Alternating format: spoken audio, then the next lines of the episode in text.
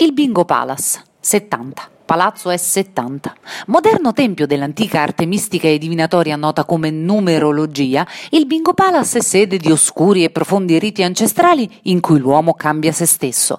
Si entra giovani, alle nove di mattina, e si esce vecchi, alle quattro di notte. Si entra ricchi, beati voi, e si esce poveri, benvenuti tra noi. Si entra sobri, pare vero, e si esce quattordici l'ubriaco. Si entra educati, chi più chi meno, e si esce otto, a Maron, tutti quanti. Si entra sulle proprie gambe e si esce 24, le guardie.